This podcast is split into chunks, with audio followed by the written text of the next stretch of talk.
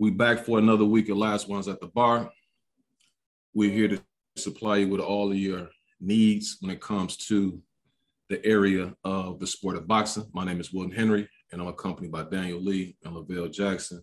And if you don't know, we have a wealth of knowledge when it comes to the sport of boxing over 70 years of, of watching the sport. I know, Danny, you said that you you know, kind of got into the sport, the Gennady Golovkin uh, era, and then Vail. I think you mentioned that you started with back with um, what's my man name Hector Macho Camacho. You know, me, me, I've been watching boxing even back when uh, you know the Mets they was playing at Shea Stadium. So you know that's been a long time. You know, I think Manny Ramirez he hadn't even signed with the Red Sox Nation yet. So we bring a, a, wealth of knowledge when it comes to the sport. Um, this weekend, you had a lot of good boxing on. We got a lot of topics that we need to discuss. But even yesterday, we had uh, a legend in the ring. You had Chocolatito Gonzalez. That fight was on. But even before that came on, man, I was checking out some NBA action. Um, I don't know if you fellas had a chance to see LeBron cooking yesterday, but speaking of the NBA in the Lakers, you know, I mean, I know they got a very good win yesterday against the Golden State Warriors. But what do you what, what do you think about their chances? You know, when it comes to this season, um, how far do you think they can go? I'm gonna be real. Like you know, they say you can never write LeBron off, but um, and I've been kind of I say this as somebody who watched them. You know, they got the names, they have sort of like the pedigree. Um, but just watching them play, um, and to Vogel's point, he he has been like experimenting with lineups, but what they are asking from LeBron is not sustainable. You know what I mean? And so, and then with AD, you know, kind of being in and out of injury, I don't think it's looking too good for him overall. You know what I mean? Like, I'm not sure how much I would even coming out to play in, like say they, they're in the play in, they're gonna be matched up against the Suns or the Warriors, probably. And the Warriors not even at full strength yet. The Suns are not at full strength yet, and so I don't I don't like their chances. You know what I mean? Like, and it sucks because they they gave up so much to get Russ, but that's not working. So I don't know what they're gonna do. Yeah, I don't know what it is, but it feel like like Russ made him worse, you know, and LeBron's doing all he can, but you can't win by yourself, you know, and and that team particularly is just not clicking this year. And and and really at this point, they're just trying to just stay in the uh, the the, the, the play-in tournament. You know, and try to stay in that or even make the AC. You know, it's because it's getting it's getting real. I think they're number nine or number ten. They're somewhere like that on the West. Um, so so it's it's interesting year, and you can't blame that on LeBron. You know, he's doing what he can. You know, but for some reason that team is not clicking. And someone compared them to like 2004 Lakers, the star-studded 2004 Lakers. Now I don't think that's a good comparison because that team went to the finals, you know. So, but we'll we'll see what happens, you know. Yeah, that 2014 bad comparison because you still had an in prime, you know, Kobe. You had an in prime Shaq, you know, and then you got the older guys who came on board. But this team right here, they just too old. You know, I think it's a couple of things that is contributing to their poor efforts that they've been showing. And one is that they've they got a lot of old dudes, and not only that, well, speaking of them being older, like a lot of young teams, what they do is they just wait. They wait till about the fourth quarter. Okay, y'all dudes done, you know, shot y'all low. So now we're gonna go ahead and start cooking now. And they can't keep up. You know, once the game gets like in the fourth quarter, six minutes left and stuff like that. So that's what I've been saying. You know, I've been checking them out pretty, on a pretty consistent basis. And then the other thing is when you got so many stars on your team or former stars on your team, they don't do the dirty work. Like they're not going to get those loose balls. They're not putting in that extra hustle, you know, that you would need with role players. So that's that's um, partly responsible for their poor efforts. And AD is kind of soft for one, and then two, he's brittle you know. And so you, you one of your best players, you can't really rely on him, you know, on a day-to-day basis. And then when he does play, sometimes he doesn't show up. He don't have that that that geek the freak type of hunger and passion, You know, if they had somebody like that, or if he had that in him, then I think they'd be up there at the top of the West with the Suns and Golden State.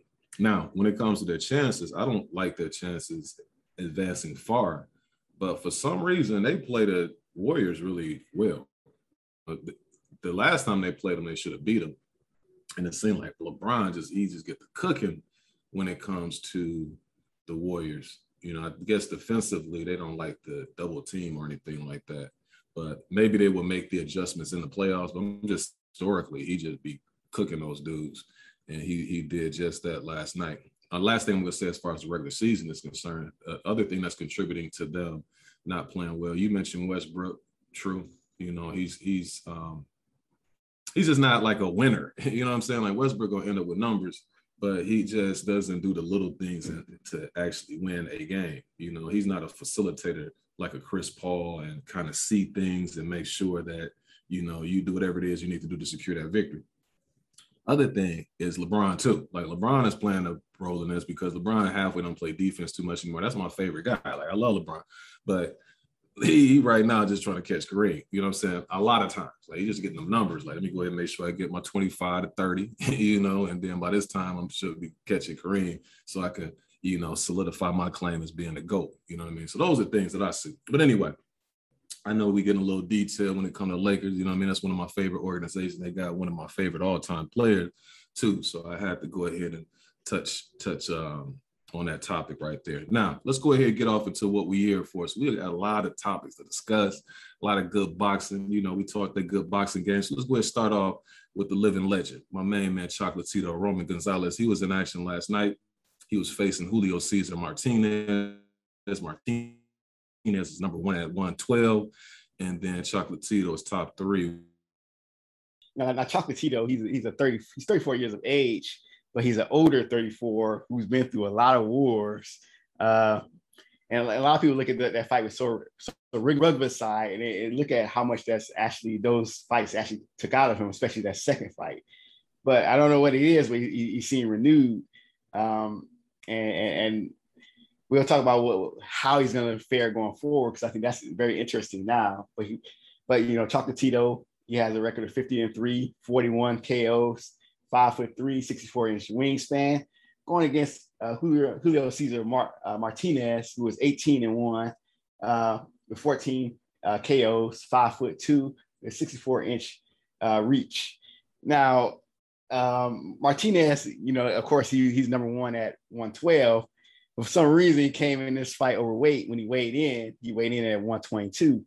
Uh, now I'm not sure if he, he just didn't want to like make weight or anything because who knows how much he weighed once they were inside the ring.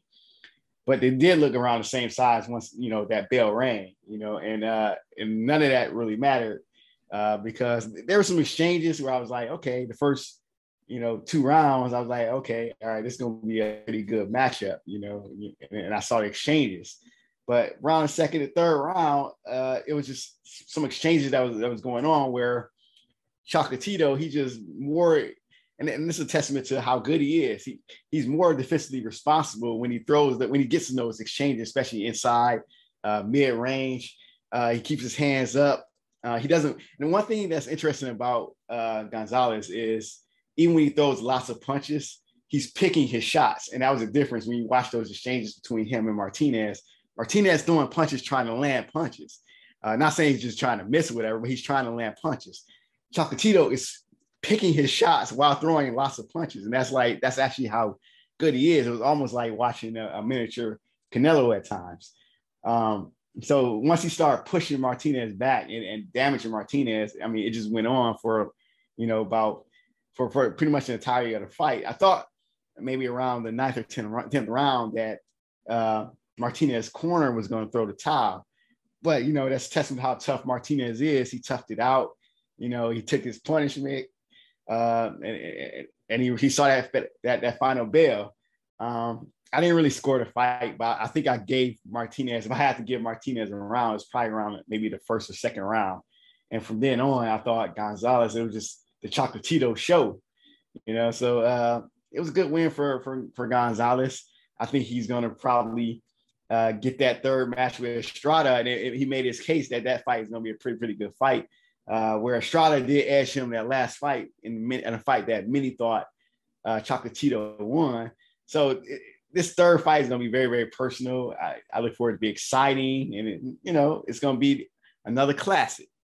Um, but you know, shout out to my man Chocolatito. I was a fan, you know, even when he went before he was on HBO and I used to watch him on YouTube, you know, because you know, I, I, like the little guys and I'm a little guy myself. So, you know, Chocolatito, that's my main man. He did really, really good last night. Yeah, Chocolatito, um, he ended up landing 374 out of 1,076 punches at a 34% clip. And then Martinez, he landed 182 out of 713 for a 25.5%. Um, Chocolatito was landing some some his power punches, like the accuracy that he was landing those shots, man. He was like over 50% um, accuracy when it comes to his power punching.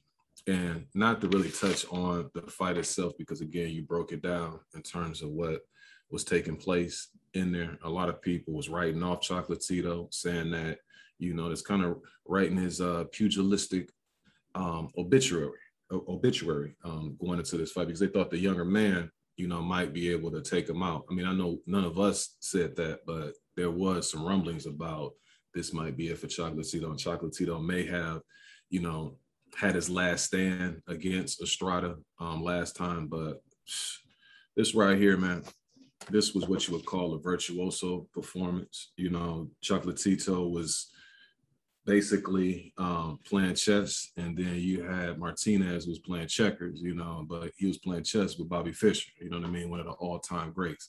This was Picasso. You know, Van Gogh, Da Vinci, Angelo. You know, one of those type of performances.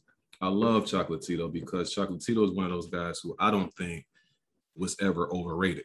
You know what I mean? Like HBO, when we talk about LeBron, they had LeBron, you know, for the sport of boxing, or when it comes to the sport of boxing, somebody who they put the limelight on and he was he was deserving of that, you know, and he was doing everything possible to showcase why he was a top pound for pound fighter. I'm talking about in terms of skill.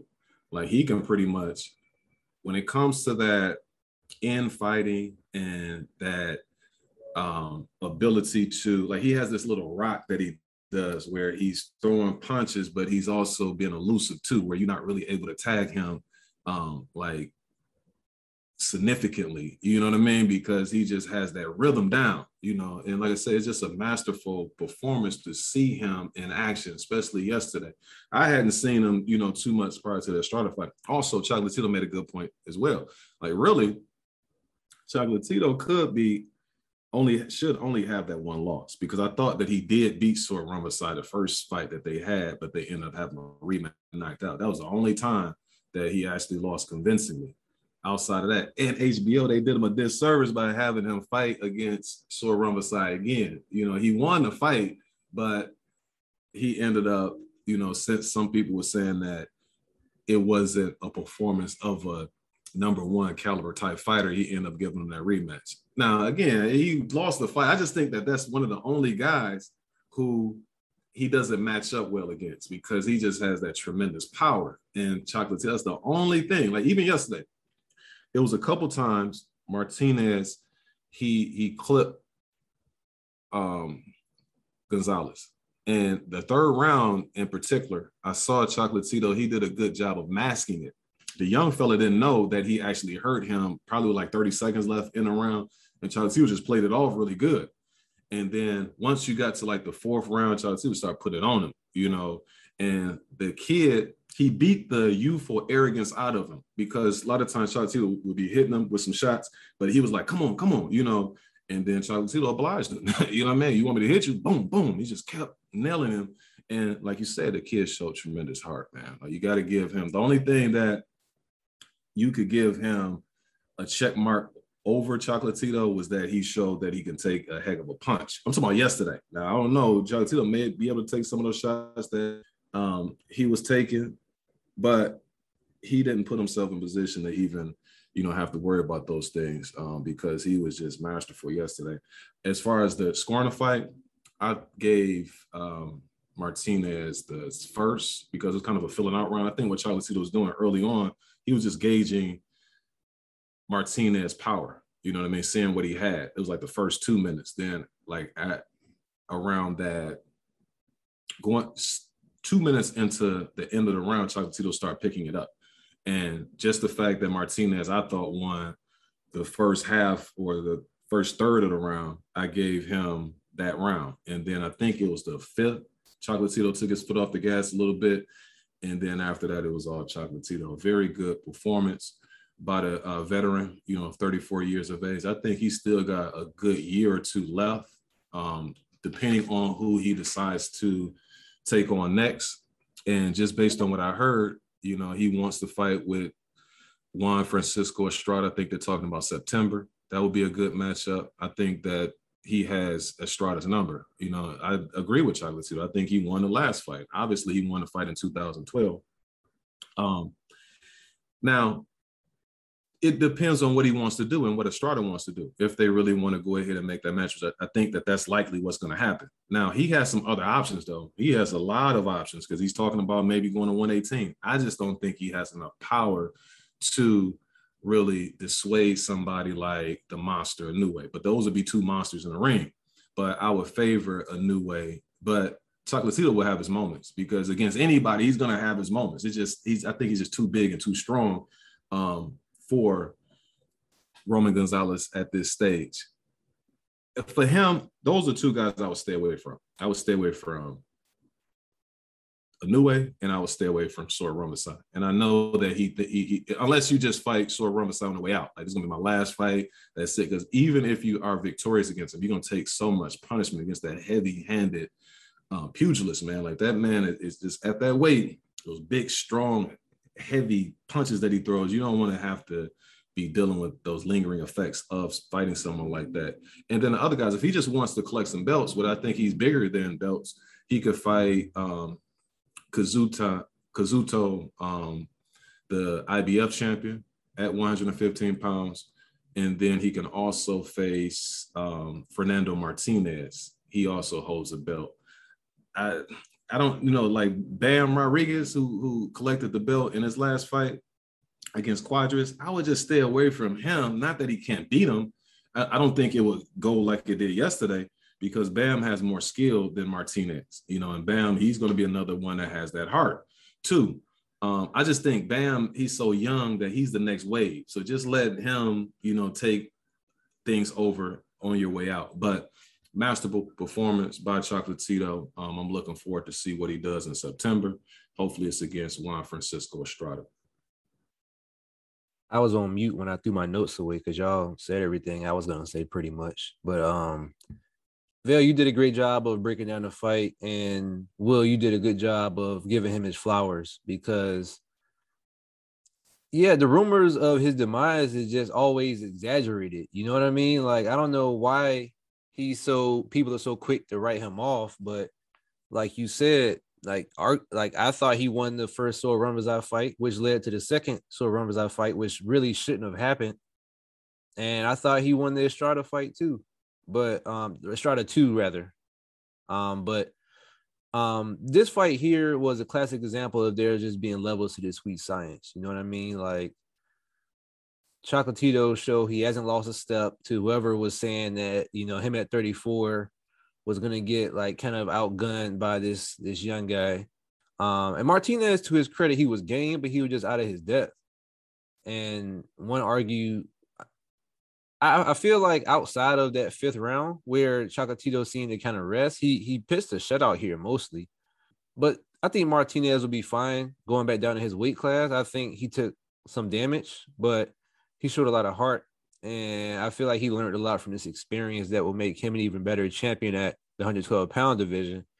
Um, but outside of the damage, I don't think this fight really hurt his stock, and I think this is one of those losses that may have actually earned him some fans because those are the type of fights that fans like to see.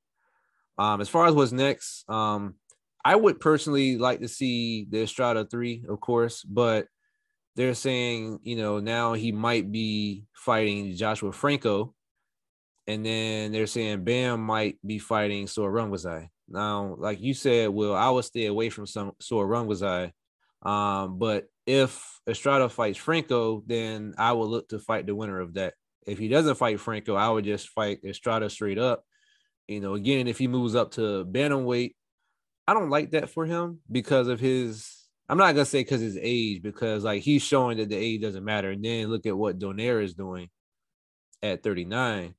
Um, but strictly because of his size, I don't really like it for him, but it's an option. I would stay away from uh Inoue at that weight class as well. Um maybe Casimero might be a good fight for him. Like, cause you know, you go to 118, like you don't deserve to like fight no eliminator, you know what I mean, if you're Chocolatito. And so when I look at other champs out there, like I don't see Inoue looking to fight Casimero. I don't see like Donaire was supposed to have fought him, but that didn't work out. I don't see him necessarily looking to get that get that shot back. Um, so if those champions aren't going to unify, then one of those lesser champions are there for the picking. And so uh, I think he has a lot of options. I think both of them have a lot of options moving forward from this point. But um, it was a good showing for him. And, you know, again, for Martinez, I think that this whole thing would be look back at this and say this was a learning experience for the young fella. You guys got anything else? Yeah, if I were Chocolatito, I, I, I wouldn't even move to 118. I, I think he's he's small even at 115. I think 118 just a that's a different size range. You even look at the physicality of those guys. So I would stay away from that. Right. Even fighting Donaire, uh, older Donaire, you know, that's a that's a big 118 too. So it's like for Chocolatito to be undersized at 115 and to be thinking about doing that, like I respect it, but as a fan of his, that would be tough to see against a lot of those guys. Will you got anything? No, hats off to Chocolatito, man. I, I, really appreciate what he brings to the table. Like I said, back around 2014, 2015, he truly was number one pound for pound fighter in the world. And I think he still deserves to be in the top 10, even at this stage of his career. I 100% agree. And I, I referenced before going to see uh, Triple G fight when he fought uh, David Lemieux at the Garden back in 2015. And that was back when they were calling them like big drama show and little drama show. You know, I saw Chocolatito fight live there. I forget who he fought, but you know, he was still undefeated at the time and still doing Chocolatito things as he has been. But like he just seems like such a humble guy. You know what I mean? He's humble and and uh, he's he's world class, true professional. Always comes in in shape, always gives his all, um, and, and shows the fighters respect too. So hats off to to that brother. I wish him nothing but the best. Now, this past Friday on ESPN Plus, we had the Battle of the Jose's. Jose Ramirez uh, returned after his loss to Josh Taylor last year to fight Jose Pedraza. What did you guys think of that fight? Actually, I'll be brief with what I have to say um, regarding this fight. It was it was a pretty good scrap. It was a pretty good stay busy fight. I thought that it was an appropriate fight for Jose Ramirez to take after his loss to Josh Taylor uh, to get back in the win column. Um, as I saw the fight, it was it just seemed to me, um, without going round by round, that Jose Ramirez was the much bigger guy, um, and he landed to me the more effective punches throughout the fight. And also he his his volume of punches kind of superseded some of the slick, slippery, tricky things that the southpaw Jose Pedraza was doing. Actually, Jose Pedraza started the fight off in a right hand stance, you know, and I gave the first. I, I pretty much gave. I, I, had the fight 116 and 112, and again, that's being generous to Pedraza because a lot of those rounds, like I said, he was doing some good quality things. He's a good quality boxer. I just didn't think that he did enough. And I think that the power shots of Ramirez is what sealed the deal. He landed 91 to Pedraza's 89, but he was throwing heavier punches and he was doing a lot of good body work even when uh, Pedraza went to that left hand stance. And matter of fact, when he went to the left hand stance, he kind of concentrated on the body a little bit more. Now, the rounds I thought that Pedraza was more successful, that he actually did win some rounds, was around like round six through eight. I thought that he was that was his most effective time and the most effective in terms of output, accuracy, and ring generalship was through those rounds. And then all the time, and anytime that you see Ramirez, he typically kind of presses the gas towards the latter part of the fight, and he did just that. So, like I said, I had it 116 to 112. And this is just a fight where I thought the bigger, more explosive guy, um, he sealed the deal against a, a three um, guy who who picks his shots. You know, Pedraza likes the tempo kind of slower, you know, so he can kind of, you know, not I don't know if it's it's it's it's, it's stamina, um, but that's just his rhythm. Like he just likes a more slower pace where, where he gets shots. Then Ramirez, he just he wants to swarm his opponent and he lets his hands go a lot more than Pedraza. And I just think that when you have fighters who fight with those particular styles, that nine times out of ten, the guy who throws the more punches, the heavier punches, is gonna come out victorious, and that was the case in this fight. But good win for Ramirez. Now moving forward, as far as Pedraza is concerned, he's to be a good, tough opponent, um, kind of a gatekeeper type guy for up and coming 140 pound fighter. You know, a good guy to stay busy against and to see what what you have. You know, maybe in a prospect. You know, so I just see see him, and then you made a good point that he's to beat the guys he's supposed to beat and lose to the guys that he's supposed to lose to. So that's that's just the type of fighter he is. But really, you know, good skills. You know, it's just something is missing. I think if he had a little bit more power, um, if he would put a little bit more output out, I think he'd be more successful. But a solid pro. Um, as far as Jose Ramirez is concerned, I know he wants another crack at the belts. He he feels like something is missing if he doesn't have one of those straps, you know, around his waist. So it's going to be interesting to see. I know that Josh Taylor fight probably is going to be off limits. But when I think about the 140 pound fighters, he's going to have a, a, pretty good pick of the litter. Now, a fight that I would like to see, I would like to see him and Regis Prograis because Regis is a power puncher and he's a volume puncher who can crack a little bit too. So I think that that will be an all out, you know, warfare. I would lean towards Regis because I think that Ramirez, the one thing about him is glaring is that he leaves himself open. He's not easy. He's not hard to hit. And sometimes the way he comes in, Josh Taylor dropped him a couple times, or at least once when he was coming in. The other time he caught him in that break. I just think Ramirez, he, he gets hit too much for somebody like a Regis Prograis who has all of that power. It's, it's another situation where styles make fights, right? You know, against somebody like a Pedraza, he can um, easily get a victory over him, no matter how good Pedraza is, just based on that style. You know, you got somebody who's less um, prone to throwing punches that, against somebody who throws a lot of punches. But when you throw a lot of punches and you leave yourself open against a, I wouldn't necessarily say a sharpshooter, but somebody who hits as heavy as Regis Prograis, I think that that would spell trouble for oh um, Jose Carlos. Now he also is going to have some other options because at the elite level, you still got Jose Zepeda. I mean, I think that's a really good matchup. I think that's a 50-50 fight. And then you some of those younger guys coming up like a Devin Haney or Ryan Garcia, because those guys are so big for 135, Teofimo Lopez. So he has some really good options, you know, moving forward. And doesn't seem like he's really somebody who's interested in going to 147. I do not like his chances at 147 because, like I said, I just think he's somebody who overwhelms his opponent. He's pretty big for that weight, and he just wins a fight due to attrition more so than like how skilled he is. He has some skill. I just don't think he has enough for the top guys at 147 and some guys who can really pack a wallop, you know, with their punches. So you know, for him, it's just going to be based on um, style matches that they put him against um, in the future. But good win yesterday to get back in the win column. That's all I got. Yeah, it was definitely a good fight. Um, I had it 115, 113 in favor of Ramirez. Um, I am like I'm not gonna lie, I learned from this fight that me as a judge, like I am I am biased to the fighter, like to the counter puncher who kind of like catches people coming in and you know they're kind of throwing off the back foot and, and they're slick and they're using the footwork and their angles. Like i love seeing that like as somebody who is sparred and that's kind of like my style too. You know what i mean? Like i don't like getting hit. I don't like infighting. And so you know when you make somebody miss they're less discouraged to throw and then you you're the aggressor from dodging the punches and countering, but then you become you have the opportunity to become the aggressor.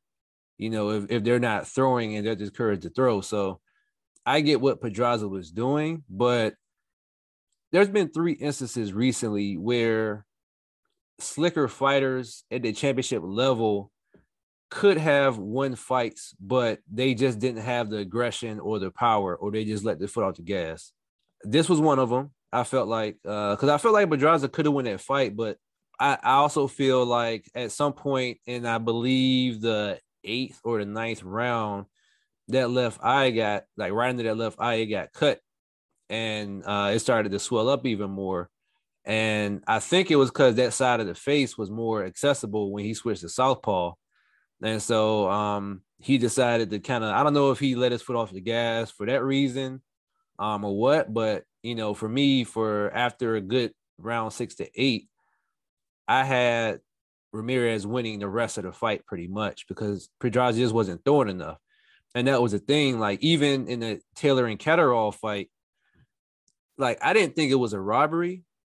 And I don't think it I didn't think it was a robbery because at some point bef- at or right before those championship rounds, Catterall kind of took his foot off the gas so that's the thing is is like kind of that slick counter puncher. If you don't have the knockout power, you can't afford to take your foot off the gas because a lot of judges are going to favor the aggressor. And um, I think that's what uh, I think the third example, going back to that, where it was successful was I think George Kambosos beat Teofimo Lopez because I felt like that was an instance where that was the case, but Kambosos had the power and he never took his foot off the gas. And so I understood what Pedraza was doing coming in. He just wasn't busy enough to like see it through. Um, but I think that any slick fighter who can withstand Ramirez aggression and can come back with it is going to give him problems. Um, you know, just like we saw with Taylor and now with Pedraza. So as far as where he goes, like I, I do think Pedraza is still a live dog.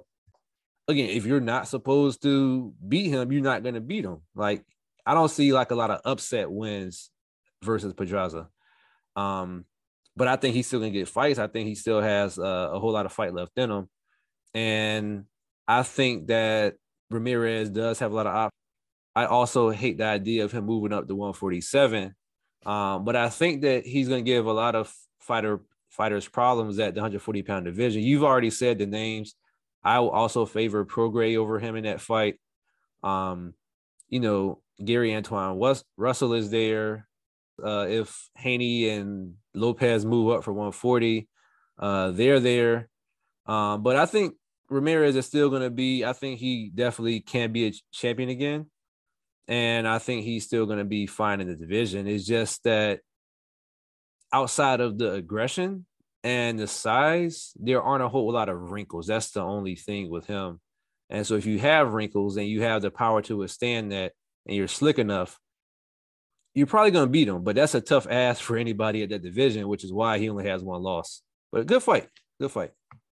Yeah, I thought it was a good, good fight. It was closer than I thought it was going to be. You know, um, I thought Ramirez would win more uh, comfortably, or even probably stop him late. Uh, but I'm, one thing I am surprised surprised by is how uh, better Pedraza has gotten since each weight class he's moved up, uh, and even how sturdier he got uh, I think that that win that Tank has over him uh, is looking better like every day, you know. and he's he's gotten even more sturdier at 140, even than he was at you know 130 versus 135. Uh, but I was surprised how he was using his boxing ability and, and using the ring. It just for the look, Ramirez was was coming forward uh, too much and, and, and cutting off the ring and following around a little too much. Uh, and then the of course the you could tell that the power was was you know affecting Ramirez. I mean affecting uh Pedraza, even though Pedraza's sturdier at that weight, you could still see how the strength was just moving around a little bit uh, and forcing uh, Pedraza to, to to box more and move more. Um, but then then I think Pedraza did land some some some interesting punches. He was he was landing a lot of uh, straight lefts that I thought were really really good. Uh, especially I think it was in in the uh, fourth round when he when he landing one when Ramirez is coming in, but he just didn't have the, the power to really make Ramirez respect him. Um, and I think that's going to probably be uh, that's probably going to be the case moving forward for Pedraza, unless you know um, he improves on some of that ability that he already has, and he's able to to be more effective with his counters. Um, but I did think Pedraza moved in box well, and I thought that Ramirez, you know, he did what he does, which is you know the the, the pressure and bring the pressure and the volume punching. And I thought this fight was, yeah, this fight was closer than it had to be. I didn't really score it, but just watching it, I thought that it was it was many rounds where Ramirez is just probably just edging it by just his activity. But you know, it's a good win for Ramirez. Um, I think both of these guys are actually in a good position, you know, because they don't lose too much in this loss. Uh, I think Pedraza even gains more gains more uh, notoriety as a as a uh, an opponent that you know other guys would want to fight. Because they, they may they may you know overlook him look at him as low risk lower risk than he actually is and he can also still produce a, a decent scrap. And Ramirez is always going to be Ramirez he's always going to be exciting. Uh, like y'all said uh, there's a you know a fight with him and uh, Regis Prograis will be you know exciting to watch. And I, and I, I do think it, will be interesting once you know, a, you know, Gary Russell, Gary Antoine Russell comes into play, and then you have the guys at 135 that may move up. I believe Lopez already, uh, I, I, believe he already he's going to campaign as 140 from here on out, and I think that would be an interesting fight uh, for him. And, and then you have uh, um, Catterall, who's, who's also in the mix, uh, even off his loss to Josh Taylor. I, I think he's still, you know, he's going to be a player, you know, moving forward. And I think I think 140 is gonna be interesting. I, almost, I ain't gonna say it's gonna be like the most exciting weight class or the best weight class, but I think it's gonna be interesting moving forward. You know, and I think in the next three to three years, I think it's gonna be interesting to see what happens. But a good win by uh, Ramirez. Uh, anything else uh, you want to share, guys? Yeah, let me get a couple things. Let me cook on a few things. One, I think Pedraza just was a guy. He he looks like somebody who may have been draining himself at the lower weights. Kind of like when he was fighting at 140, he had some losses that he had that if he was fighting at a more natural, like 147, then he wouldn't have had those losses. You know, he doesn't have to drain himself in order to make the weight. He can make the weight more comfortably, right? So I just think that that's the case with Pedraza. The other thing is I was surprised yesterday about the announcers. Like it was a lady on there. She was, I'm like, is, is she dating uh, Pedraza? Because she was giving him a lot of praise for some things that he just wasn't doing to me. You know, she was, he he he, uh, he made a miss and look at the counter, look at, and she was just totally ignoring what Ramirez was doing. So I was that's that's what was surprising to me. So I cut the volume down because I didn't want to hear all of that glaring stuff that she was saying. I mean, y'all room, you know what I'm saying?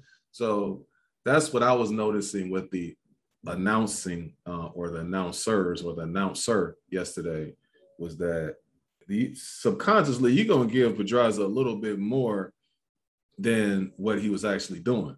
And again, I like the little slick work that he does. He just has to do a little bit more, not just make the guy miss and periodically, you know, throw a counter you know, he just has to do it more often. That's how he could have gotten a victory yesterday, but I just didn't see him doing enough in order to win a lot of those rounds. All right, cool. Now moving forward, um, one of the things I, I do appreciate about boxing is that it's an international sport where you get to, you know, um, learn about different cultures, different nationalities, and all that. Um, but one of the, the things that will affect it more so than I'll say the NFL or the is the presence of, you know, war and things that's going on internationally. So uh, if, if you just don't know, uh, the Russia has invaded Ukraine and they're, they're, currently been at war for the last, I believe, the last week or so. Um, so we, we do have boxers that are, you know, from Ukraine that this will affect uh, and fights that that will be coming up. Um, so we do have the the Anthony Joshua versus Usyk uh, then also the George Kambosos versus Vasily Lomachenko. Um, and, and now these fighters, they're, they're at risk of not having any opponents because the, the, their Ukrainian opponents are, are actually at war, literally fighting the war, the battle back home in Ukraine. Um, what do you guys think uh, Anthony Joshua and George Kambosos should, should do?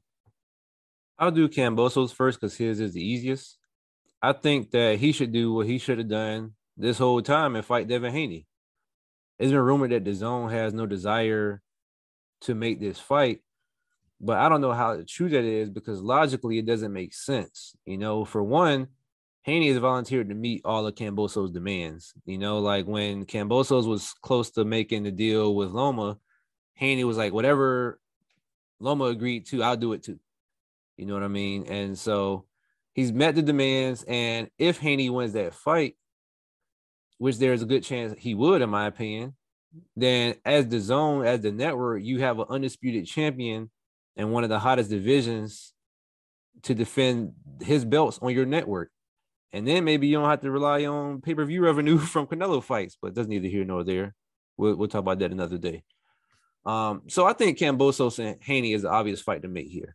Um, the only way I don't see that happening, I'm not gonna say the only way, but you know what I mean, like if uh Tank Davis and Mayweather, if they come in with an offer, then maybe Kambosos would be swayed otherwise. But other than that, this is the only fight that makes sense to me for Kambosos. As for AJ, uh, he's finally resolved his ongoing trainer search, and he basically looked inward, as in in his own camp, and promoted his assistant coach Angel Fernandez to, to be this head trainer, uh, which was a good first step for this whole thing. So now that you have your trainer, you can start to move forward with becoming a fighter you need to be in order to beat Usyk. Now, because of the Ukraine situation is indefinite, I think that for now, it'd be best for him to take the Canelo approach and see who Eddie Hearn can find that's the closest fighter to Usyk that he can. You know, a smaller boxer puncher who's going to push him to the limit, but who he can beat convincingly. Because if you do that, you build his confidence back up after that loss, and you're getting a champion under your new head trainer. And in the event that the Ukraine situation isn't resolved, and then a few months down the road, Fury's beating Whyte, then maybe you get a shot at Fury again, and you're already in good shape for it, and you already have a camp for it. So I don't have a fighter in mind when I think of that, but I think that that will be the approach to go to. And I'm I'm not his promoter, so I don't really have to. It's not my job to come up with a fighter for that, but it just makes sense to me. The only thing I would do in terms of confidence is now that he found his new trainer, I just need him to find a new barber to keep that hairline right, man. How you gonna be a confident black fighter when you got a ball rog hairline? I don't understand it, man. His hairline ain't been right since I've been watching him fight. So somebody need to put a straight razor to it. That's you know, like they're just gonna complete the puzzle. You feel me? Matter of fact, next time he's in the states, I'll do it for free. You're like the ladies love it. The ladies love it. if you listen to AJ, hey, take my man, you know, Danny on his offer, man. He'll give you that that that fade that you need. Bro, you can't be out here, your razor line look like the edge of a cracker. You just can't do it. okay. Respectfully. All right. So um, George Kambosos uh, what's interesting is, is, you know, when, when I go into what these fighters should do, I, am just gonna give a disclaimer and remind uh, everyone, the listeners, that you know I'm not in the business of fighting. Fighters don't they don't pay. You know, I'm not on their payroll, so it's not my job to look out for their best interests. Not saying I don't care about them, but it's not my job. You know, so if I pick somebody, it may not be what the fighter would, probably want. But you know what? As a fight fan, you know, that's what I think they should do. So with George Kambosos, the obvious answer to that is the hey, unify against Devin Haney. You know, he's he's the other champ at 135. I mean, it's, it's, it's a no brainer for me. You know, Haney really wants to fight. That's I've heard otherwise. He doesn't have a fight coming up. Uh, I, I think that'll be a you know good fight to make. Now, whether Kambosos can beat Haney, I don't think that I don't favor Kambosos in that fight, but Kambosos has to make that decision for himself once he get in the ring. Can I beat this guy or will I beat this guy? You know, that's why fighters fight the fights. We can predict fights all day and be wrong. So I think George Kambosos should take Devin Haney on that offer. Uh, as for for Anthony Joshua, Mr. Ladies Love AJ, really his path forward is, is way more limited, you know, because you know, looking at him, he's a top fighter. Um, the only fighter we want to see him against, you know, Tyson Fury, you know, has a fight coming up with Dillian Whyte. So with Joshua, I think the, the, logical step for, for him, in my opinion, I think he should go try to fight Wilder. You know, uh, now I would favor Wilder in that fight still because of the power, and Wilder has that one hit a, hit a quitter. But there was if there was ever a time where he has any type of chance against Wilder, I think this I think this time will be it. You know, Wilder's coming off a loss. He's not sure if he wants to continue in the sport. He's always going to be dangerous, especially for AJ, someone who you know sometimes can he can be straight up and down type of fighter and lack confidence once he's getting into, into trouble. But at the same time, I mean, uh, you have Wilder uh, kind of, I'm not sure where his head is at as far as being in, in, in, the game. So I think that, that that's a fight that should happen. We've been clamoring for this fight for about six, eight years now. Uh, why not now? You know, I, I understand it could put these paydays and risk and all that, but as I said earlier, I'm not in the business of boxing. Hey, unless I'm gonna get 10% off these future fights they're making, I I'm not concerned about these future these other future fights that can be put at risk. They can handle. They can do like the, the heavyweights used to do in the 90s and the 70s. Even if that fighter lose, the fight is still sellable. That's how to fight anyway. So that's my picks. All right, so I, I pretty much have you know similar fights for the guys as you. It's just for different reasons, right? So as far as Kambosos is concerned, I think, like you said, it's clear cut. The logical choice would be Devin Haney. That right there would put it into who, um, if he's the undisputed champ, you know, if you're the undisputed champ, it should be like not disputed. You know, some people still make the case that, you know, Devin Haney, you know, he has a WBC belt. The WBC is calling it the Pride belt. You know, um, they're saying that he is undisputed, but it's still question marks there. If you try to fight somebody like a Ryan Garcia, then people are gonna they they'll tune into it.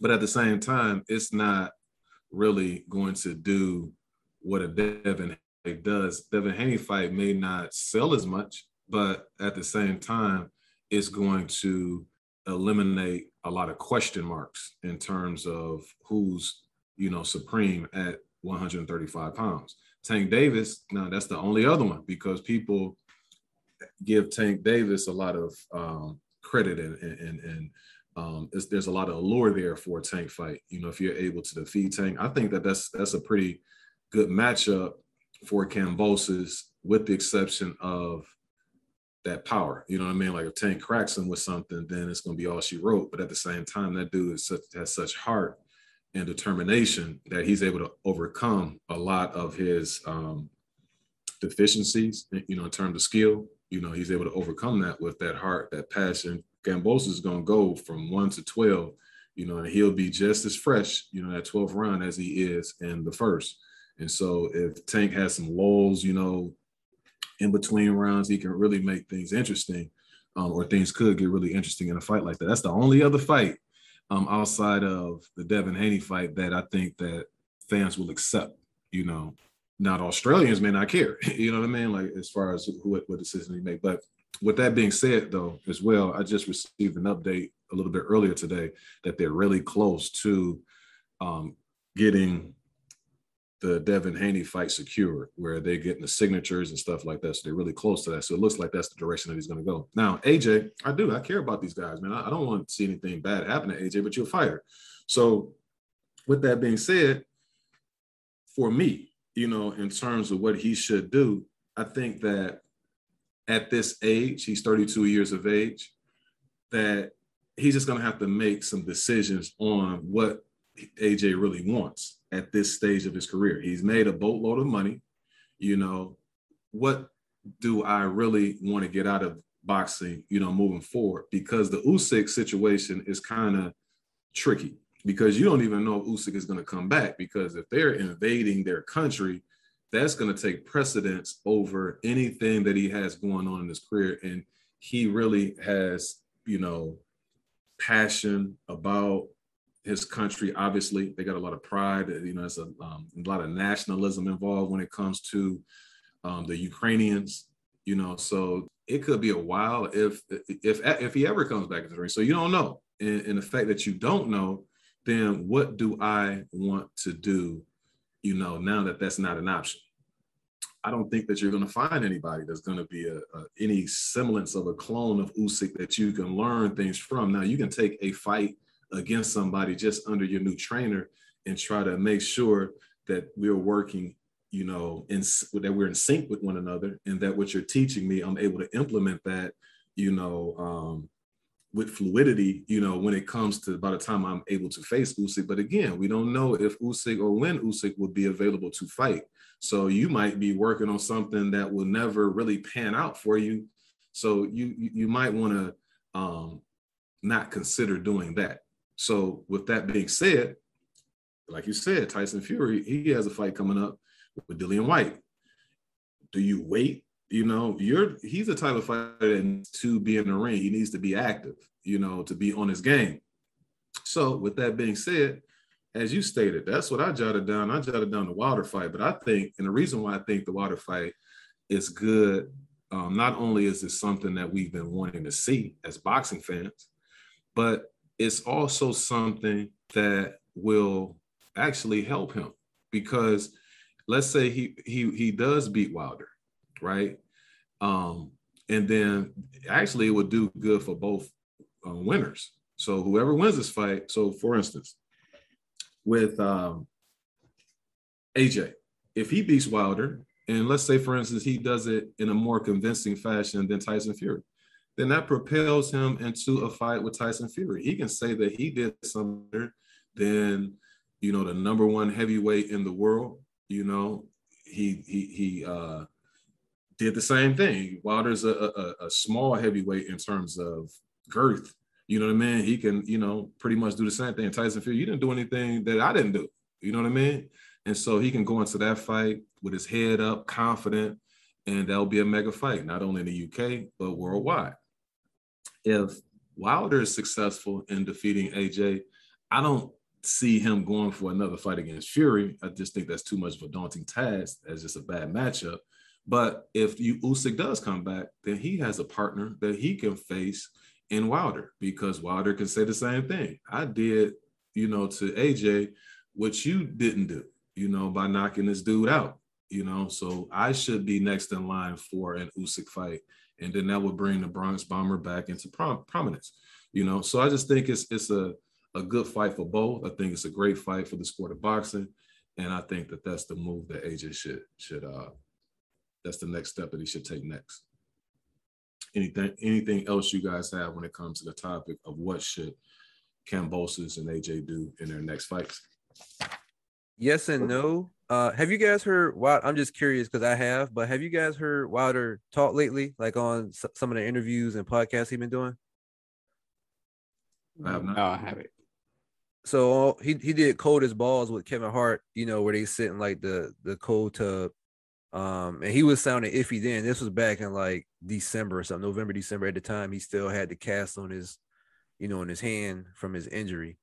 Uh, recently he was on Byron Scott's podcast, you know, the ex the ex coach Byron Scott, and he was talking about doing ayahuasca. I don't know if you guys are familiar with that, but it's uh it, it pretty much helps you discover what it is that you're supposed to do and he was going to use that to decide whether or not he was going to continue to box. To me, that sounds like a guy who is not really worried about boxing at this point, and I wouldn't blame him because he got into boxing because he told his daughter he would provide for her and he would become a champion. He did those things, and so you know when a fighter reaches their end game, you know I don't know if he's still gonna come back, and so I wouldn't put any stock right now into what unless his can't reaches out. You know what I mean? Um, I didn't have him on the list because of how he's been talking lately. Um, but that's all I had to offer. Yeah, you know, uh, I would uh when you were saying how he sounded, I thought you might have meant that his his eggs were scrambled. You know what I mean? As far as because he did take a lot of punishment in those Tyson Fury matches, and he's not the biggest guy in the world but he has the heart of a lion, you know. And sometimes when you have that type of, of, of heart, that it can do you in as far as like what the sport can do to you, you know, to your to your mental state. Um, but the reason why, it, to me, I would, you know, let's say for instance that is the case. At least I, if I was AJ, I would put forth the effort trying to secure a Wilder fight. And if that's the case, Wilder decides that um, he's going to decline, you know, that he's not coming back to the sport. You know, he has no passion for it anymore. He, he, he wants to ride off into the sunset. So be it. But, you know, from my end, at least I put forth the effort and nobody could say that I was ducking this dude.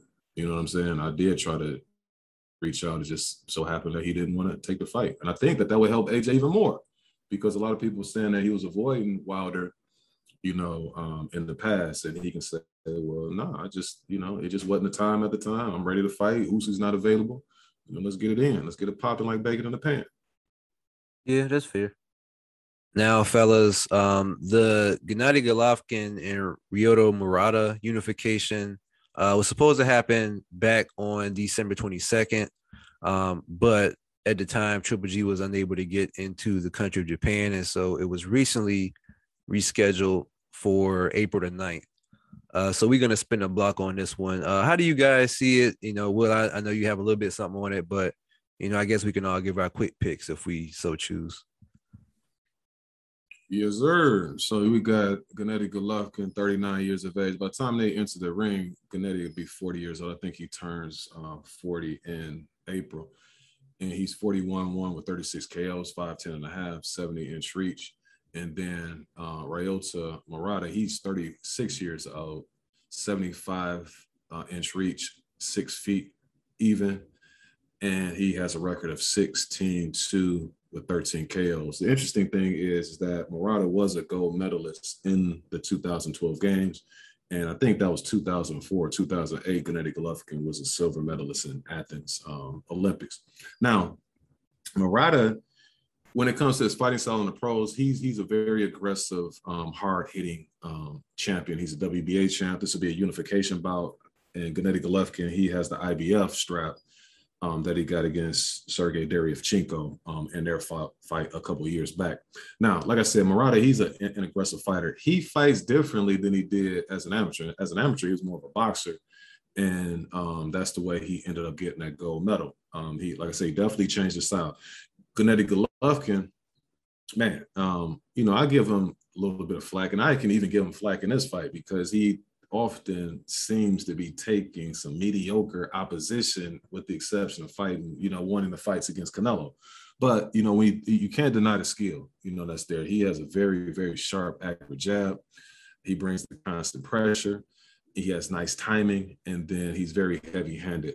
Um, very good, very solid, you know, boxer. You know what I mean? An elite boxer, you know, boxer puncher. Uh, when it comes to Murata, again aggressive. He uh, is tough and durable, and he's very relentless. And he really hasn't fought anybody, you know, at this level that not only skill wise, but he hasn't fought someone that hits as hard as Golovkin. But it's going to be hard to face anybody, you know, with that's not really saying anything. But I'm just saying, like, not even close to um, fighting someone with the power, accuracy, and skills of a Gennady Golovkin he has two losses. He has one against Hassan N'Dam, and then he also lost to Rob Brandt. And he ended up um, beating those guys in rematches. So he avenged both losses. And like I said, he can box. He just hasn't showed it, shown it as a pro. He has a decent jab, um, decent movement. But the one thing about him is that he likes head movement and he's easy to hit. And so to me, that's going to be a recipe for disaster because he's so durable that it could lead to a long, lengthy beating in this fight. So I just my prediction in this one is this either going to look like a Curtis Stevenson um, type of beatdown or a David Lemieux because at this stage of his career, that Golovkin is a little bit more cautious than he was, you know, in his prime. And so he could just use that heavy jab because the, the times that Murata lost, those guys just outboxed him. And for him having a lack of head movement, he's going to be eating a lot of those heavy jabs by Triple G. And Triple G's jab sometimes can be looked at very similar to a power punch. You know, he's knocked guys down with that jab before. And so I just think that there's going to be a, a nice, you know, brutal beatdown by Triple G. So, and again, it could go two ways. It could go where he's going to take the David Lemieux approach, where he just, you know, boxes and, you know, those heavy jabs and keep him at a distance and, and work him that way. Or it could be the fact that if he doesn't respect him, then he may up the ante and be typical Triple G. Um, and it'd be pretty routine, you know. Or it could go where he is backing up Murata because I'm not sure if Murata can fight going backwards. You know what I'm saying? And so he's never been in a situation where he fought somebody who's going to push him back. So I can see Triple G beating him that way. But all in all, I think this is going to be a fight that stopped probably around the 10th round. I think Murata's corner is going to throw in a towel because he's just going to be taking too much punishment. So I like old Triple G, and this will set up the third installment of the Triple G versus Canelo um, Alvarez. So that's all I got on this one. You guys have anything on, on this matchup? I'll just give a quick pick.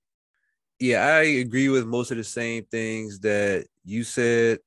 I think that Murata, although he's avenged his losses, he just doesn't have the quality of pro opposition that Triple G has.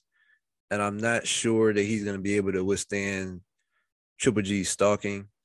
And so um, I think that, you know, Derevyanchenko fight is something that Murata could maybe use to build off of, but I don't think that is going to be enough. And so um, I think it's to be a Triple G stoppage. I'm to go seventh round. Yeah, I'm going to win and say that this fight goes to distance, but I do think it's to be brutal because I want I want to believe that Mariah is to have a, enough boxing ability to try to stay in the fight and survive and have some durability. Because up to this point, he has shown that he's durable. You know, this against uh, Golovkin, and Golovkin isn't probably isn't the same as he was even you know six or seven years ago. Um, by that, uh, when I even when I look at the Rob Brandt fight with uh, Murata, you know, Rob Brandt was beating him in that first fight with just jabs, and and, and he, I mean, he was really using his jab. And Triple G, if anything, has an excellent jab, and I think that's going to be the difference. Where Triple G is going to jab a lot in this fight, and that's how the step his offense. And there'll probably be a beatdown for for about twelve rounds. Okay, moving right along, we got some super middleweight action that'll be happening about two weeks from now on uh, March 19th. I'm talking about the up and coming Edgar Berlanga. He'll be taking Steve uh, Rolls. Uh, I believe, Will, you have some comments you want to make about this fight. How do you see it going?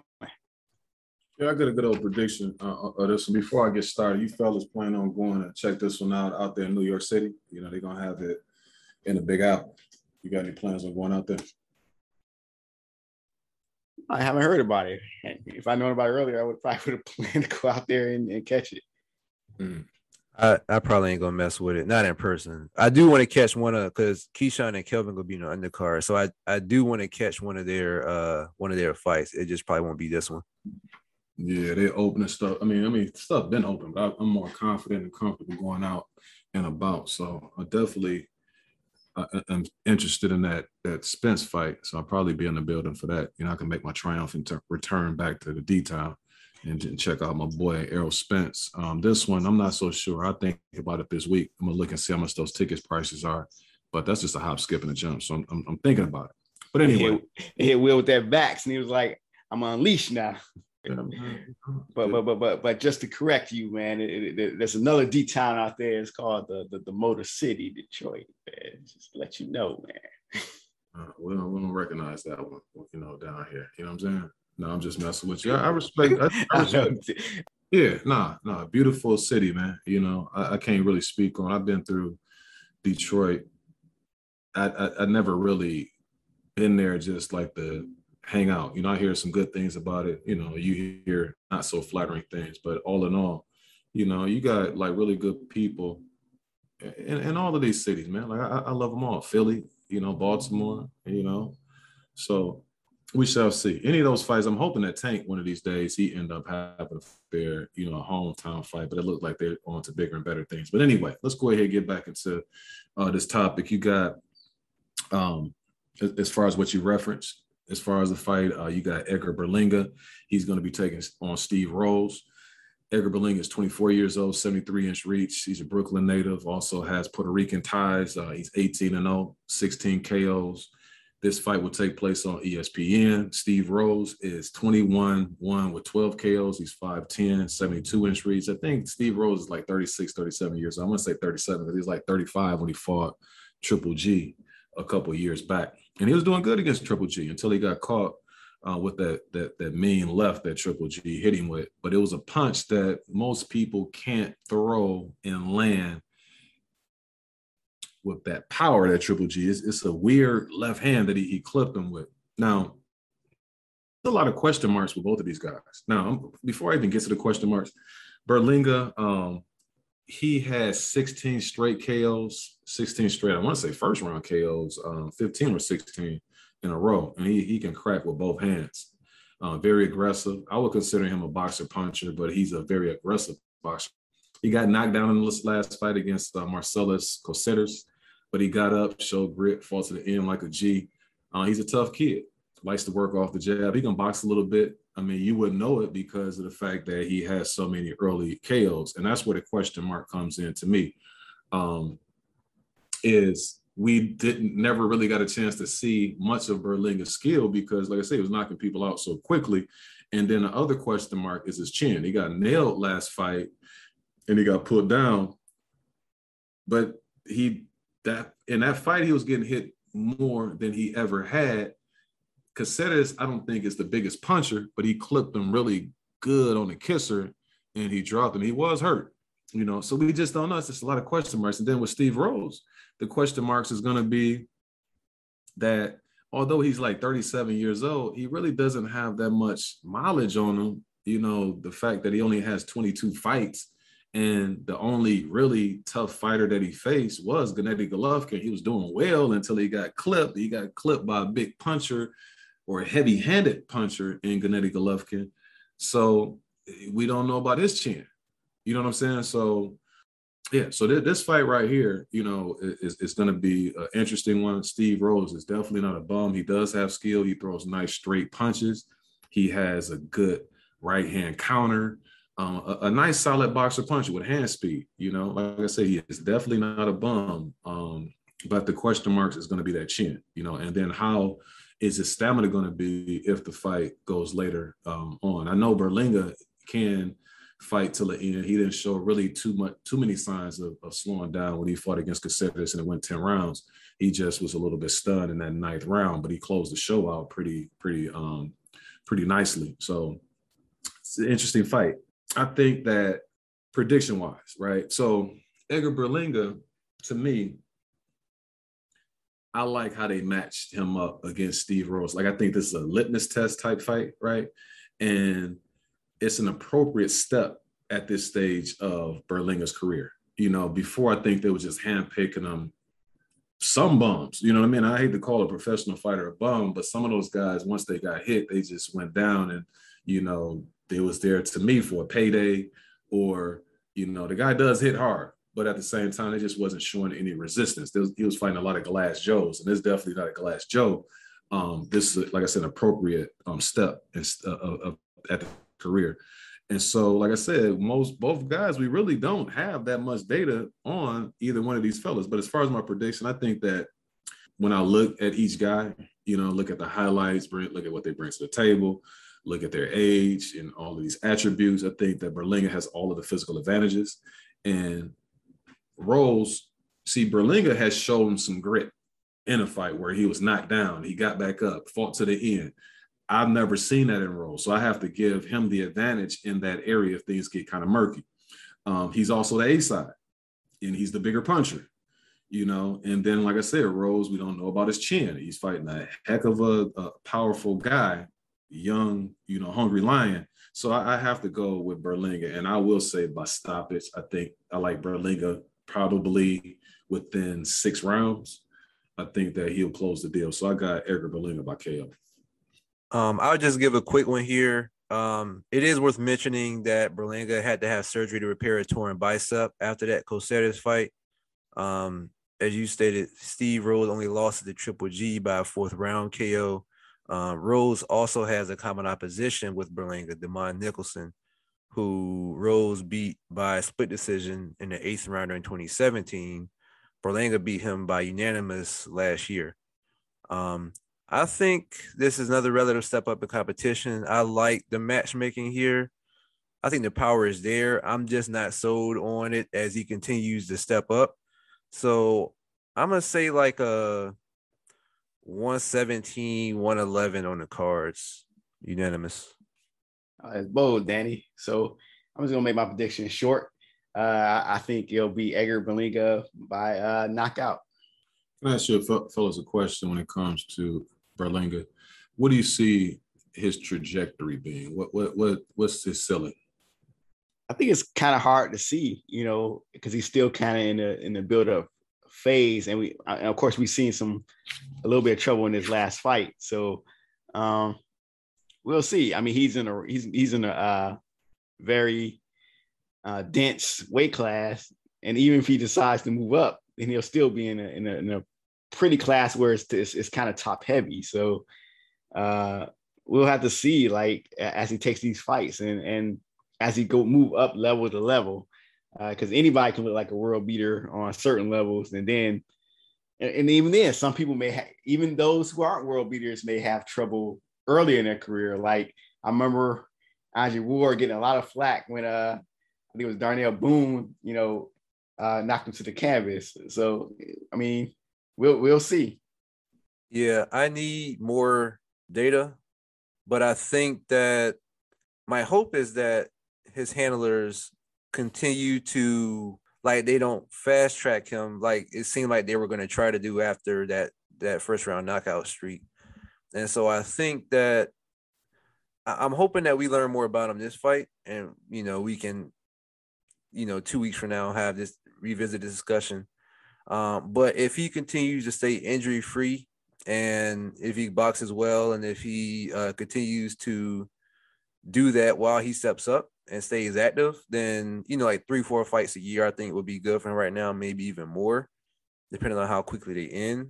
I think that he can have a high ceiling. I'm just not sold on like the, the knockout artist version of him, but I think that as a boxer puncher, that you know he's shown grit, and I think the potential can be high. That's all I can give you right now. Thanks for answering the question, sir. Um, for me, based on what I see, I don't see like a top pound for pound caliber guy, but what I, do see is a guy who can be in some really exciting fights that will be fan friendly, and he has a huge fan base behind him. You know, with that Puerto Rican um, fan base that he has out there in the New York area, and then also just Puerto Rico in general. So he has uh, a lot of promise when it comes to that. I just don't see he got he has a lot of holes in his game. Um, he relies on that power so much. I just don't see the little um, subtleties there. You know what I mean? Because when I look at 168 pounds, I don't see him. I think Benavidez will eat him up. Um, I think Caleb Plant would eat him up. Um, and just some of those other guys. I, you know, it, it's. I, I, I'm not trying to say this in a negative way because you know you have some guys who just that's not their thing as far as like being for pound. They still really are fun to watch, you know, and you look to see them um, and you don't mind even going to see them fight because of the fact that they're so exciting and he has that one dynamic that a lot of people like, you know what I mean? Sometimes you might have a baseball team, they might not be the best team, but you go see them, they're gonna crack some home runs. And so you're like, man, I can't, you know, I want to go out there and see, you know, so and so play, you know, Sammy Sosa, Mark McGwire, you know, not necessarily they had the best teams, but they were um, people who you know jumped off the uh, off the screen at you. So that's what I see for him more so, not just somebody who has all of the skills. You know, he has a lot of holes in this game, but he does have that one thing that that people dig, and that's that power.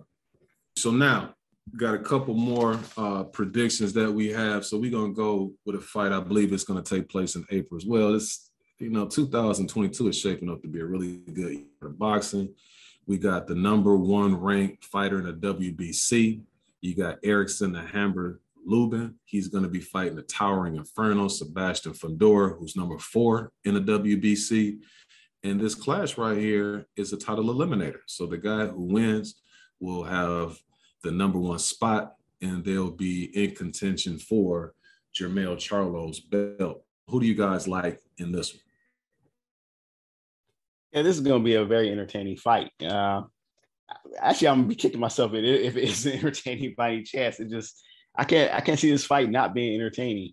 Not saying it's gonna be fight a year or anything like that, but it's gonna be a, a pretty good scrap based off of how these guys match up. You know, Lubin, he's the a boxer puncher. Um, he definitely shows a lot of a promise. He was a, a big time prospect before he ran to uh, Jermell Charlo, and of course Charlo, you know, clipped him in the, in the first round. And ever since then, he's been trying to build himself back up. Uh, so even in those fights that he's had since the Charlo loss, uh, like Jason Rosario and, and Gallimore, sometimes he, he tend to look a little bit of shaky, which even when he's winning fights, he, he tends to look shaky. And I don't know if it's just a mental thing or maybe I, when I'm watching a fight, I'm like, because normally when guys get stopped like that, and, and let's say I'm watching his their next fight, they cannot be hurt, but they can look hurt just based off of like the fear of them getting clipped again. So he always shows that vulnerability. And Sebastian Fundora, he's like six foot five. I mean, compared to Erickson Lubin's five foot nine, five foot ten. And I don't, I'm not sure if Lubin's can sometimes be listed as five ten, but I think he's even shorter than that. He looks to me sometimes Lubin looks like he could probably make welterweight, and if not, he's probably it's probably welterweights that's probably the same size as him. So he's going against Sebastian Fundora is like six foot five, you know, could be taller, 80 inch wingspan. But the, the thing that that I think will put Lubin in this fight is that Fundora doesn't really fight tall. You know, even though he can throw a jab, normally he throws that jab when he's squared up, and, and that full extension of that reach is not there. And he likes to, you know, bang up close and and, and bang mid range with hooks and uppercuts and things of that nature. So if Lubin is going to get caught with a punch, I think it's going to be one of those uppercuts. Um, but I do think Fundora, you know, he at times he can be outboxed. I mean, I, have seen a few fights of his where I wasn't sure that he even won those fights. Um, so I think Lubin is in this fight. I think Lubin is good enough to to to win this fight. I think he, he's gonna have some moments in this fight where he's he's gonna look uh, very vulnerable. But I don't think that Fundora has that uh, one shot you know, hitter like let's say a Jermell Charlo or even a Jason Rosario has. Fundora is more like a volume puncher, and he's very, very heavy-handed, and too much of those shots could take Lubin out. But I think Lubin will be smart enough. I think his his uh, trainer and team will be smart enough to avoid getting hit with consecutive shots unless he just happens to get hurt. So I, I, I think that Lubin will win this fight by uh, unanimous, unanimous decision might be a, you know what? I'll, I'll change it. It'll probably be a, a split decision. I think this fight is gonna be close, and if this fight is close, I won't be surprised if they hand this fight to Fundora in a fight that Erickson Lubin. We all think that Erickson Lubin won because uh, Fundora is the guy that I think the momentum was with as far as promotion and business wise. Uh, I think they're trying to see his ceiling a little bit more, and they, they feel like they've already seen their so. Uh, now I think Lubin knows that, so look for Lubin to to really try to win this fight. But can, I can see the, him winning this fight, but it, it being taken away from him. Danny, before you go, you see how this man hedged his bet. You know, he covered all bases, right? So just in case, so he's picking Lubin. But he's hey, man, you do that too, Will. I, do that. I want to be the one to say it, but we both do that. We both do that. Uh-uh. But we know it's nobody wins by KO. Yeah, um, I ain't gonna lie, I need more info on this one. So I'm gonna do my I haven't properly done my research on both fighters. I've seen them fight, but I haven't come to a conclusion on this one yet. So I'll, I'll text y'all for mine. Yes, sir. So as I, you know, I make a couple points before I get to my overall prediction. You know, um, one thing that that you, you, did a good job of breaking it down again, Phil. Only thing that I'll add in there is that both of these guys are southpaws, so that's going to be um, something to look out for. And as you stated, Lubin, he's coming um, off of a six fight win streak since his KO loss to Jermell Charlo. In some of those fights, he has, you know, looking a little shaky. You know, he got hurt in the fourth against Rosario, although he took him out in the sixth.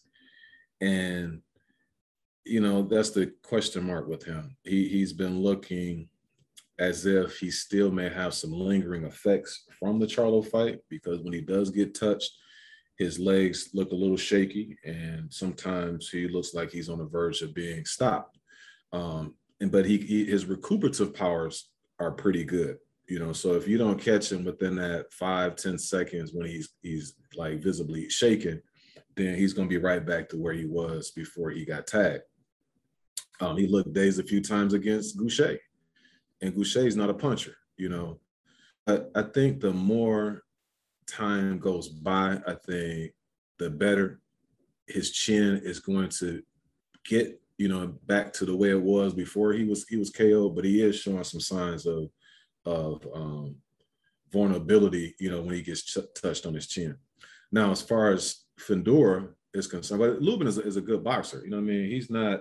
Um, he has 17 KOs. You know, he he can hammer. You know, he can crack. You know, that's why they call him the hammer. And so he, although he stopped Rosario, Rosario guy who he can't take it to the body and stuff like that. Um, and it seems like he needs to move up. But he hasn't shown that one punch, one hitter quitter power since the Charlo fight. But I, I, think that's because he's not willing to commit as much on his shots because then that'll make him vulnerable for a counter. So I think that's probably the reason why he's not as he doesn't look as powerful as he did previously. You know, not a towering inferno. He uh, just he's coming off the Sergio Garcia fight. Um, they also have a common opponent in Jorge Cotto. Cota. Um, they both stopped Cota. And I, I mentioned him, I mentioned it again, Danny. That was, I think we were in the house, you know, for that that fight. Not necessarily a great performance by Lubin in that one. It's just once the fourth round came, he he knocked uh, Cota, you know, he, he cleaned his clock, and that was all she wrote. But um, like I say, the Toro Inferno has a has a, a stop his victory over Cota as well. I think that Lubin, I don't know, if both was equally impressive, you know, against you can't really gauge that fight um, because both of these guys it's going to be unique. You know, a, a, unique matchup. A guy six five and a half against a guy like not even five nine.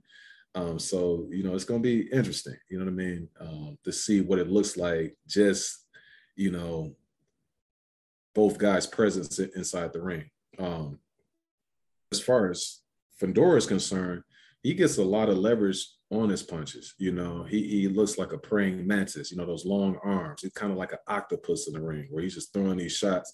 A lot of times, well, I should say this, he appears to always be in range because of those long arms. And he's kind of like a Paul Williams ish type fighter in the fact that he's so tall, but he likes it on the inside. And his offense is his defense. Luckily, his offense offense isn't nonsense because you know the boy can go. You know what I mean when he gets to throwing those shots. Um, but he does get clipped a lot too. But he just hasn't shown any um, the ability. He's shown the ability to take a good shot, you know. But how many shots can you take from Lubin? So this fight right here to me is is kind of a 55-45 type fight. I can see Lubin winning, but at the same time, I'm not predicting a Lubin victory though.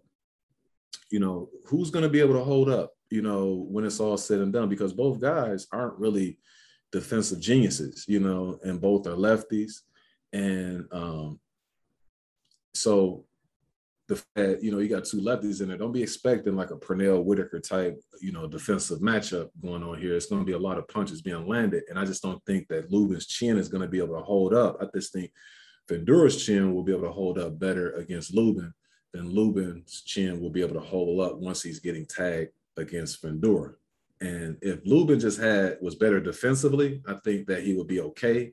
But coupled with the fact that he's not the greatest defensively, and then also the issues that he's been showing with his chin, I just think that's going to catch up to him. So I got Fundora, Fun, uh, probably about eight, between eight and ten. I think he'll get a stoppage in this one.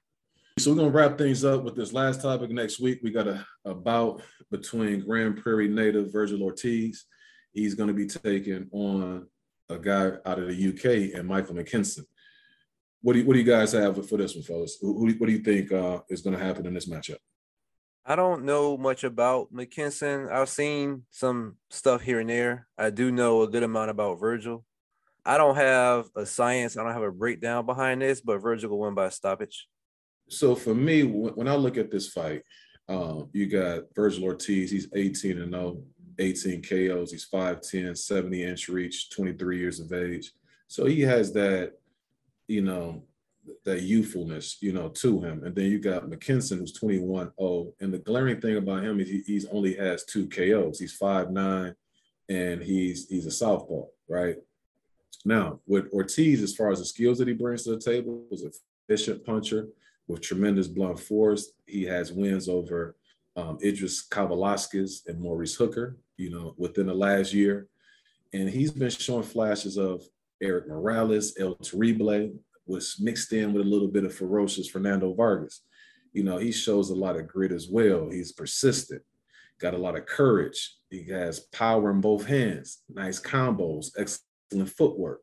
You know, McKinson, on the other hand, he's an awkward southpaw. He's he's going to be similar to the guy that Josh Taylor um, just faced last week. Um, and I stated this before, you know, with only two punches, you know, he makes Paulie Malignaggi look like Ernie Shavers. You know, I just the thing about him, not only does he like power, but he gets tagged a lot against the limits of opposition that he's faced. So I think this is going to be a recipe for disaster against somebody who hits as hard as Virgil Ortiz. After facing somebody like Kyle Velasquez and Hooker, you know, in that DFW grudge match, I think Ortiz does deserve a softer touch and a stay busy type of fight so he can learn a few things, especially facing a tricky southpaw, you know, and work on how to be effective against a fighter from that stance. Because if moving forward, he probably will end up facing uh, Errol Spence if he's going to go after one of those belts. If Errol Spence is still at 147, or he may face somebody like Terrence Crawford who fights in the southpaw stance a lot. You know, so I think that this is a good fight from that standpoint, where you can get some work in, um, be able to figure things out against the southpaw because you don't want to just jump right into facing one of the top guys pound for pound in the world who happens to be a southpaw and you never had faced one or you hadn't faced one in a long time. So I think that that's a, a, a good looking at it, you know, from that standpoint. But Ortiz, like I say, he's currently top three in all governing bodies. So this should be a fight that's going to even um, keep him where he is or even move higher in the rankings to secure about with one of those elite welterweights. My prediction, I think the fight will end in about five rounds. I think McKinson won't be able to get Virgil's respect because he just doesn't have the power and he's not a defensive wizard. So my prediction, Ortiz within five rounds. Yeah, I predict that Ortiz will win this fight by knockout. He has nothing to worry about from a guy with two knockouts on his record. Simply. Gotcha. Any you guys you guys have before uh, we wrap things up in this episode? Just to update you guys on the he be knowing uh, point totals. Right now, you guys are actually tied with eleven. I'm at eight. So just wanted to throw that out there. Yeah, I mean, right now I'm just I haven't even really gotten my bag when it comes to making these picks. Like I just threw some of them out there. Like yesterday, and and really I should have got two points for that Chocolatito fight because they should have stopped that fight around the tenth round. I don't know why they did that to that young fella. So, you know, my prediction was it it, it was sound. you know what I'm saying? It just they didn't do what they were supposed to do. So I should be up twelve to eleven. Um, but you'll see me my separation uh, moving forward. probably how many bouts we got? Well, by the end of the month, I think I should have a substantial lead, and I just coast to victory uh, to round out the year. That easy, huh? Yeah, All right. In the first quarter, okay. Yeah. Well, the thing is, I'm trying to figure out what, what y'all want to do. Like, y'all want to get the belt for me? you know what I'm saying? Or, or we all want to put in to get a, a championship belt that I can carry around. You know. Yeah, yeah we talk about that later. Let's let the fights play out, and then we'll decide from there getting a little too cocky, you know what I'm saying? But anyway, folks, we uh, you know, another good episode, fellas. We're gonna wrap things up. Hopefully you all have a great week and we'll catch you next time. Peace. Peace. Peace.